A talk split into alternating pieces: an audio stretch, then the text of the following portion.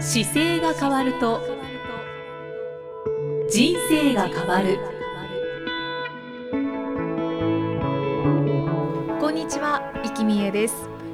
この番組では中野生態東京青山の院長姿勢治療科中野孝明先生が人生が変わっていく成功する姿勢力についてお話ししていきます中野先生今回もよろしくお願いしますはい、よろしくお願いします。さあ今回はですね姿勢力の高まるものを中野先生にどんどんご紹介いただきたいなと思っはていおります。はいはいでまずはですね、はい、あの気になるものが一つございまして、はい、中野先生今左腕にはいつけられている、なんか腕時計のようなものはい、これは何ですかでも時計の針は全然見えないんですが はい、これあの活動量計という、えーものになって、まあ、ウはいェアラブルって言われたり今してますけれども、はいはもいう自分の動いてる今日の状態というか、いつものどれぐらい動いたかがはい全部測ってくれてる機械です。すごいですね。なんかおしゃれなアクセサリーのような感じもするんですけど、はいそこではいいろんな活動量をはい、測ってくれる。そうなんです。例えばた、例例ええば、どのぐらい歩きましたよっていうおお、のとか、万歩計みたい万な歩感じで計すか。の機能ももちろんありますね。あはと、あの寝てる時にもう今寝始めましたねっていうところからですね、はい。そもそも寝てる時に深い眠りなのか浅い眠りなのかっていうのが分かったり、すごいですはね。い、あと僕朝だい5時に起きるんですけど5時に起きるので5時起きる30分ぐらい前ぐらいからちょうどいいタイミングでこれが目覚ましみたいに震えてくれるっていう。へえ。え、その震えで起きるんですか。そうなんですちょうど自分の睡眠が浅い時にあの震えてくれるのですあなんかごいな。っていうそういう状態だったり、はい。えーそれが一番メインですかねでこの走る時とか運動する時は、はいあのどうしてもこのスマートフォンがどいるんですけどそっちでこの状態をこうチェックして見ていくという、あ、スマートフォンではいその情報を。そうですこ見るんでれすねパネルがないじゃないですかあのうんもう確かにそうですね形だけなので,、はい。ちょうどいあの1センチぐらいのう腕輪編みですよねもうねまうんさうんうんにブレスレットみたいな形なので、本当おしゃれですね。これをあの Bluetooth っていうはのいで、うん。スマートフォンとつないでスマートフォンの方でアプリで見れるといういやー時代は進んでます ね。へえ。じゃあもう、それは基本的には万歩計代わり、そして睡眠の計測を、質質を計測してくれる。はいであとスマホの方で写真を撮ると、はい食べ物もこうチェックが一応できるんですよはい。例えば私が、えー今目標体重が6 6キロにしたいと思っていて、はい。今69ぐらいあるんですようんでその3キロ落とすのに目標設定立てると今日使ったカロリー量に対してあの今どれぐらいまで食べてるかっていうのを食べ物を入れていくと出てくるんですよねであなとんですかそれあすとごいな。あとだ今日だと1158カロリー食べれますよっていうのが出てきててはい。あでーそれで大はい体入れると、あのどれぐらいた、まあ、分かるんですけどねでも食べ過ぎないようななんか仕組みにはなってますねそれでも逆にストレスにならないですか。あでもストレスになったらやめますあそれはもう無理しなそうい。であのこれはこういう機械としては3代目の機械なんですけど、はい。あの今ちょっとこの最近この3代目になって精度がいろいろ上がってることをこの間聞いたので、うんうんこの睡眠のこ質のコントロールと、はい。それから自分の運動量とかの量のコントロールとそれから食べ物のコントロールが見える化するとあとはあの姿勢の構造的な部分がちゃんと治療してあげて動くようになった時に必ずその3つの質が食はまあ別選選びますが別だとしてなんか治療することで関わりながらこの数字に大きな変化が出せるんじゃないかなっていうのがなんとなく直感的に感じてて。おーでこの数字をあの機械がいろんなメーカーから出てるんですけど使ってる方も数字はログ取ってるんですよただ、ログがの取ってる数字が劇的に上がるようなことは多分よくわからないと思うので、うんそれを体とか骨格をちゃんと直していくことで動きやすくなると睡眠の質が良くなるとかが実感していただけるのにこの道具がすごく便利じゃないかなと思って今ちょっと自分で実験していて。ななので今後はちょっとこの機械をよく使われている方かもしくはこう使ってこれぐらいの期間こう体を変えていきませんかっていうのの見える化にできないかなと思ってちょっと実験してます。うわあそれはぜひ ぜひとも分析していただいて教えていただきたい、なんかそうすると数字として治療した時の効果がこの期間でこれだけの効果が出ましたよっていうのがお一人お一人分かるじゃないですかはい、はい狩らなくても別にいいんですけど狩らなくても動きやすくなったっていうことだけでもいいんですけどそれ以上になんかより実は睡眠が深くなってたとかうんうんうん動きやすくなったから運動できるようになってしまいましたとかっていうのが数値化できるともう少しあのデータが取りやすくてうんもっと多くの方がこういうあやっぱり治療しなきゃいけないんだとかですね、うんうん体はい大事なんだなっていうのに気づいてもらいやすいかなと思ってですね、うんその導入にちょっとどういうふうにどこまで使えるかなっていうのの今第3ステージのチェックみたいな感じ先生もいろんなチャレンジされてるんです ね、へえでもまあ健康をより目指したいっていう方は、はいその活動量計、はいウェアラブルはいですか、はいで先生がつけてらっしゃるのが常盆そうですねジョーボーンっていうのの今 UP3 っていういや機種を使ってて、うんこの UP3 っていうのは脈拍が取れるんですよ脈あ安静拍も取れ安静時るの脈拍が取れるのではいあの自分のあのゆっくりした状態の時の心拍が勝手に取られてるんですよね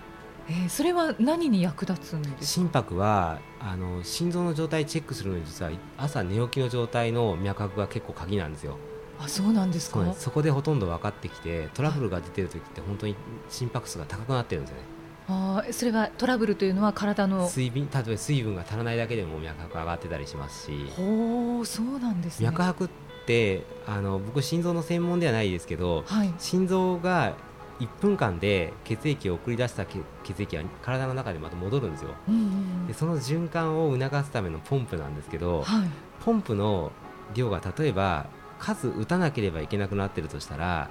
戻ってこないから頑張るんですようんうんうん戻りが悪いからそうですだから心はい臓に負荷がやっぱり上がれば上がるほどかかってしまうのであーそうすると何か問題をか起こしているっていうののきっかけにはなるのであーなるほどそれはじゃあ、えーっと内臓の話になるんですそかうです血液全部だから血液全部け心臓の目安って結構分かりやすいんですよねでただ自分でこう測った時にいつも測る習慣がある方だったらいいんですけどそうじゃない人って普段測らないじゃないですかでもつけてるだけで、今安静時がどれぐらいかだったかっていうのをチェックしてるのでう、ーんへーそれが例えば今今年の状態と3年後の数字が明らかに高くなってきていれば僕の体がなんか多分おかしいことがあるかそういう問題点を引き金になりそうなことがありますよっていう一個目印になるのでうー、んうわあそうなんですでね運動も度が過ぎると心臓が今度大きくなっていっちゃうんですよ大きくなる安静時の心心拍がどんどん下がっていくのであうん運動しすぎかなって思ったりとか、うーんそういうののチェックにもなるかもしれなすごいですねいや今本当に進んでますねいそうですうね、ん僕はだからそういう意味ではこの数字がどこまで分かるか分かんないです今度これを心臓の先生に今度お聞きしてはいあのどういうふうに解釈したらいいですかってまたお聞きしたりすると教えてもらえるのでうー、んもし見つければそういう先生にとおお送りしたりとかできるしああじゃあそういうお問い合わせいただいても大丈夫ですかどどうなんですか活動量計の なんか使い方使い方そうですね使い方はそうですね今度このラジオの9月ぐらいからは多分なんかプログラムにできると思うのでおー来ていただいてる方用に何か多分作れるとは思いますけどねじゃあ楽しみにしていますはいはい昨日だとなんかね僕すごく昨日ちょうど、えー日曜日だったのでうん、うん2回走ったりっていうのがあったのもあり2万二回走っ5000たんですね2万2万5000歩っていうのが昨日のカウントになってま す1万歩でもねえそうですねみんな辛いって思ったりするところをそうですね2万超え2万超えですねでもちょっとねあすごい走ると結構今日も今の時点でまだ今12時40分ですよね、はい今1万1070歩なんです ようーんもうすでに朝ちょ朝走ったのが多 分あってそれぐらいの数字になっていてはいで睡眠時間が昨日のが6時間57分ではいですよっていうのが出てて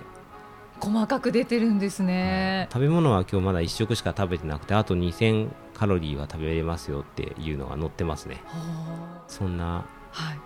内容になってますありがとうございます。具体的に教えていただきました。はいじゃあ他にも、はいまあ姿勢力につながるはい何かもののご紹介していただけたらと思うんですが、はいまあだいたい今は座る生活の方が多いので、そういう座る系のものをはい何かご紹介いただきたいなと思うんですけど、はい椅子とかっていうのはその例えば硬いものがの方がいいですよとか、はい何か選び方ってありますか椅子はそうですね買う時に自分で座ってから買った方がいいっていうのが一番のアドバイスですかね買うとしたあーらまず一番は試してでその時に買われる時にこう座る際に座骨をあのちゃんとやっぱり意識して正しく座る座り方で座った時に座骨の部分がちゃんとあの起こしやすいというかですね腰がそもそも起こしやすく座れるかどうかが一番大事なので、それに5脚あるとですね5脚座ると必ず座りやすいやつが1個ありますあそうなんですね、でタイプによってあやっぱりこれ座りにくいとか、ちょっっと足組みたくなるような感じになったりするのではいそれを座ってみてみると大体ポイントが見えてはきますねうん足を組みたくなる椅子は椅子のその形とかってあったりするんですかあの座面がちょっと盛り上がってる形ですかね上があのほうほうほう座る部分が床面よりは凸になってる感じですかね上に、うんそうすると上に盛り上がってる盛り上がってる方が足が組みやすくなったり姿勢が崩れやすい椅子でう,んで、真ん中のフラットでもはまだまだいいんですけど、はい今度真ん中くぼんでくる椅子だとまだ起こしやすくなります今度はあーじゃあくぼんでるなとかくぼみそうだなっていう椅子を選んだ方がややですよ本当にややです、ややですね、はい、触って見た感じわからないけど座ったらくぼんでるっていうぐらいのいい感じですねあー柔らかさとかはどうですか柔らかさはあの座骨が当たった時にあの痛すぎないものの方がいいと思いますねうーんただちょっとは柔らかくなると思いますねプラスチックのシェル状のやつとかは下に何かちょっといタオルとか入れてあげないと実際には座りっぱなしはちょっと痛くなるのでうーん自分のそのお尻の座骨の形とのバランスがあるんですけどはい座った時に極力そのタオル入れたりとかしなくても楽な椅子を買う時は買った方がいいと思いますあでー値木段の椅子なんかも、もう本当に硬いので木の椅子は硬いですよねう、んなので硬いので上に実際にはちょっとタオルとか入れてあげたりとかして座る方がう、んあの座りやすいと思いますうーんそっかじゃあ若干柔らかめのものをそうですね選ぶ本当に少しですけどね、あとうん傾きがあの食卓なんかで座うダイニングの椅子だと後ろに傾いてる椅子とかもあるんですよ座面自体がうーんはいはでい座面が後ろに傾く椅子っていうのは骨盤が寝やすい椅子なのであーそういう椅子じゃない方がそうですよねいいですねそれはもう多分私もですけど、はい聞いてる方ももうだんだん分かってきてますよね、はい、そうですね。 もう座骨が寝るのはダメだと、はいうん、とにかくそのお尻を後ろに差し込むような形まで起こして、その際に座りやすい椅子なので、あの座面の奥行き感が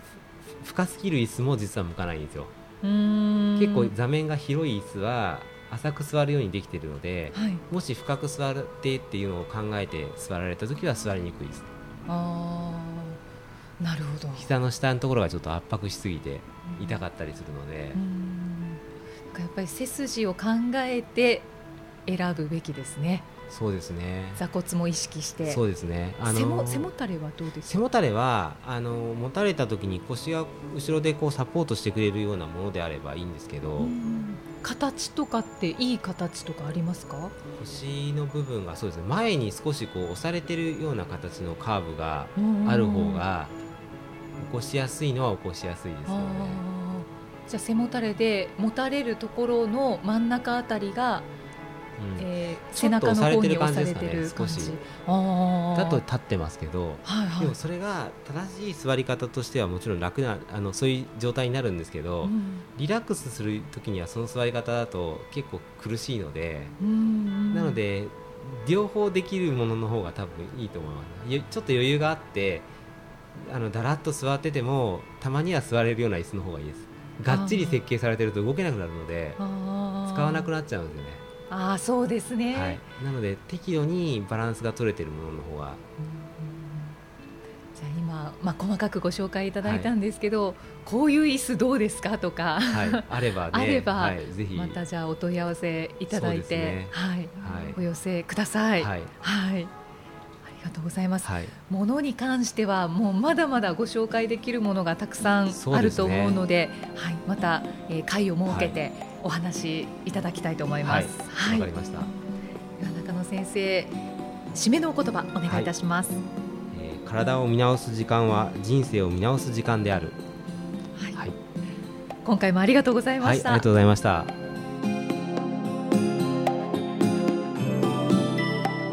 この番組は提供中野生態東京青山プロデュースキクタスナレーション生きみえでお送りしました。